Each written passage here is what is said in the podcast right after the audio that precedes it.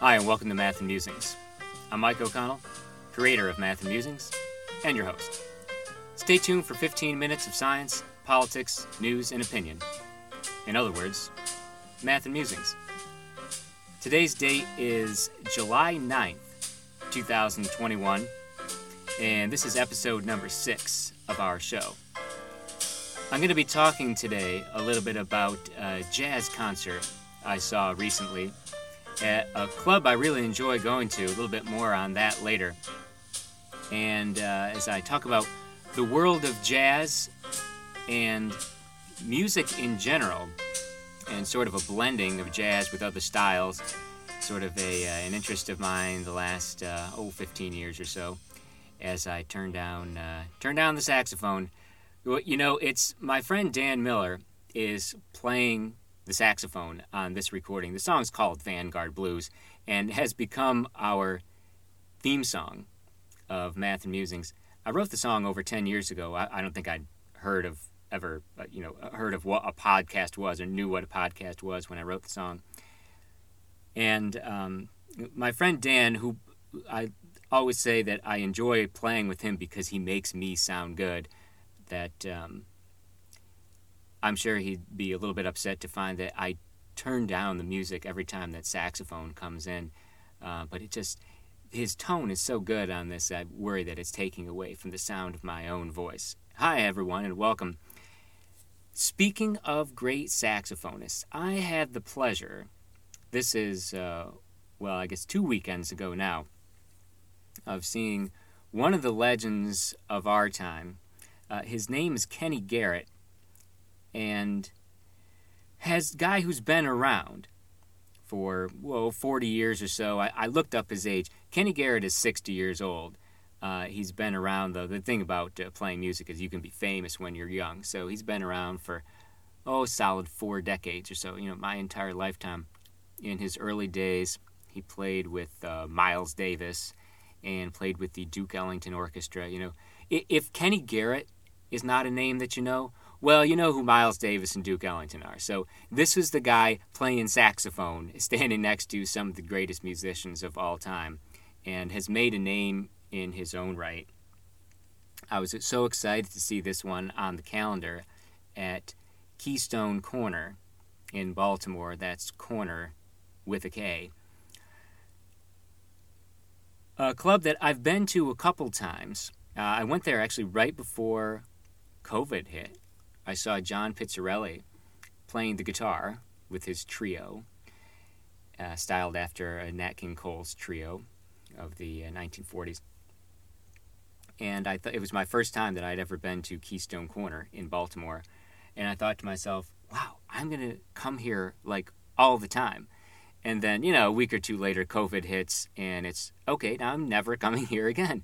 Uh, here we are, though, a year and a half later, and we are able to congregate. The tables are a little spaced out at the club now, and technically you have to wear a mask, but most people are eating or drinking. You can you can take them off. You know, the staff is wearing a mask. Uh, in Kenny's band, uh, his bass player I know wore a mask the whole time. Uh, Kenny did not. Obviously, he's putting a saxophone in his mouth. It would be a little tough to do with a mask. But I I thoroughly enjoy uh, going to this club and seeing Kenny and no, I, am not receiving a dime uh, from the club in terms of uh, publicity. They, they are not a sponsor of this show. I'm just mentioning that I do enjoy going to this place. And if it were any closer to my house, I would probably go there every weekend uh, in a way that uh, it's probably safer that it's not because I, I, wouldn't spend any time at home. I would just go to this place every single night because they have great jazz offerings. Um, all the time uh, on the schedule, and these the, the names and acts change constantly now because uh, of the COVID era. You know, things things get canceled. But on the uh, on the list, they got Bill Charlap, one of the great pianists of our time, and Ron Carter and his group. Ron Carter, one of the greatest bass players of all time, of like any era. He's probably the most famous bass player of all time. One of, anyway. He's played with everybody, literally everybody. And uh, it really has the feel of an old time Jazz Club, and it's it's right. Uh, I don't know if it's technically still Inner Harbor, near enough to the Inner Harbor. I wouldn't know the neighborhoods of Baltimore as well as uh, maybe some others, um, but if you can picture where the Inner Harbor is and like all the other main attractions of Baltimore, like the aquarium and uh, Camden Yards and the things that I know, I would say, well, it's not too far from that. Not too far from that. A native Baltimorean is listening, I'm sure, to the show right now, going, no, no, no, no. The line for uh, the Inner Harbor actually ends on this street. I have no idea, but it's pretty close. And it's the kind of thing that uh, it's a little bit of a drive from here, but, but worth it. Totally worth it. The only trouble was, well, I had seen Kenny Garrett before, and uh, I knew what I was getting into. Like, I wish it had been a surprise.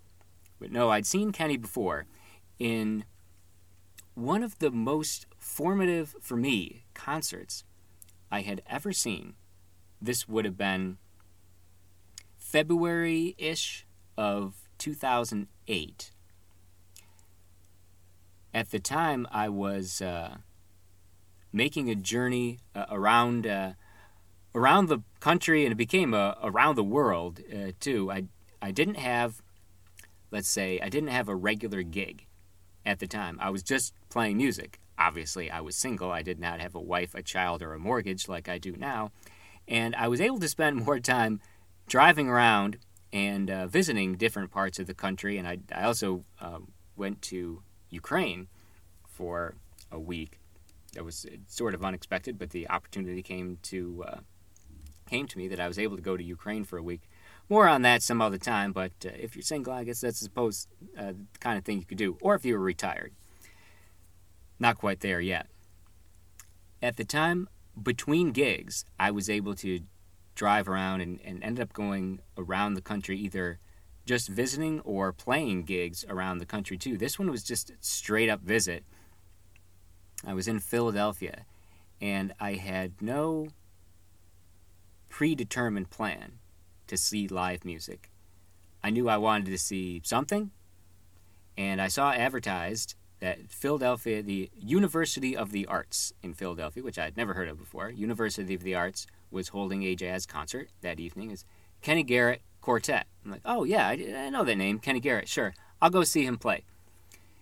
And I, I didn't realize what I was in for that evening as I walked in the door of the, a pretty staid theater. Like, it was kind of like going to church. And I picture it like, I always picture jazz concerts like, you know, going to a, seeing a golf match or a tennis match. It's like, every, quiet, please. Everyone quiet. You know, you you watch a little bit, then you applaud, and then it's quiet again. Well, that's not what this was at all. Um, it was uh, it was the, the joint was jumping uh, from the word go, and um, this university theater, which I'm I'm sure it holds like symphony concerts and stuff where where people are are uh, you know sitting with their hands folded in their laps and wearing tuxedos. Man, this concert hall was never the same again after that evening and there were people getting up and like dancing in the aisles, and I, I was, I was definitely the most uncool person there. I just I didn't know what I was getting into, and the music was beyond what I really thought of as a young man as what could be called jazz. And uh, the to use the easy cliche uh, analogy was it was a jazz concert with the intensity of a rock concert. And combining those two elements, as was done that night, for me, seeing it live for really for the first time, was an incredible experience. Now, I realized that it's generally, you know, we call it fusion. Uh, fusion has been around for decades, but really for me, it was the first time seeing such a thing. And then after that, I tried to compose songs that were uh, written in such a manner, like the the beat of je- of rock straight eighth notes, um, with the chords of jazz layered on top sevenths, ninths, elevenths, thirteenth. I think most famously uh, for me, I put together a song called Something New. You, you can hear this one on Spotify, that's why I mention it. Because every once in a while, I get the idea that I'm cooler than I am and can, can put together a song that combines rock and jazz elements together. Um, cooler probably than any you know geeky white guy piano player than you will meet than you the average one that you would meet who you know teaches math, middle school math. But going to that concert, I really felt as though you know now I'm now I'm seeing seeing behind the scenes of like this. These are where the cool people hang out.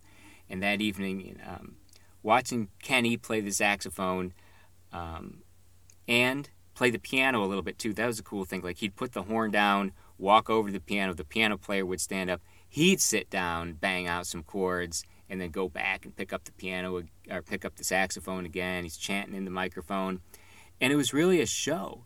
It was it, the theatrics of it were so cool, and uh, that was my only disappointment going into this concert I saw recently. That oh yeah, I had seen this 13 years before. I knew what I was getting into. It was more fun when I was being blown away seeing it for the first time. But hey, I hadn't gotten to see live music in a long time, so I really appreciated uh, anything, uh, let alone something great. Added bonus, uh, Kenny had brought in, uh, it was the Kenny Garrett Quintet. He'd brought in an auxiliary percussionist. There was one guy who just played uh, bongos and chimes and bells and whistles and and uh, any kind of uh, you know toy that you could think of, the auxiliary percussion. That's that's all he did. Like he didn't sit down at the set. There was they had a set drummer who was uh, who was great, of course, and then uh, augmented by the fifth man in the group, auxiliary percussionist. And seeing the whole ensemble uh, was really quite an experience. Uh, my only complaint, I guess, it was like, in addition to the fact that it wasn't surprising for me, is that that was uh, it was a ten from the moment I from I walked in. Like it was a ten out of ten intensity from from the moment I walked in. I just I needed a chance to catch my breath here and there, um, but I love seeing uh, seeing the group and expanding on just play a song, clap, play a song, clap, wait for wait for the next uh, wait for the next number, wait for the next solo.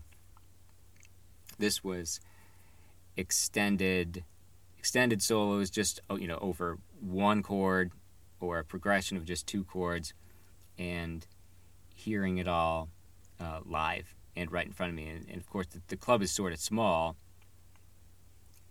so it's cliche answers there's no bad seat in the house you're never going to be too far away from the front and being right up there on the stage Keystone Korner in baltimore a friend of mine recently uh, commented that, uh, and this is is not just a friend. This is someone who has won a Grammy award.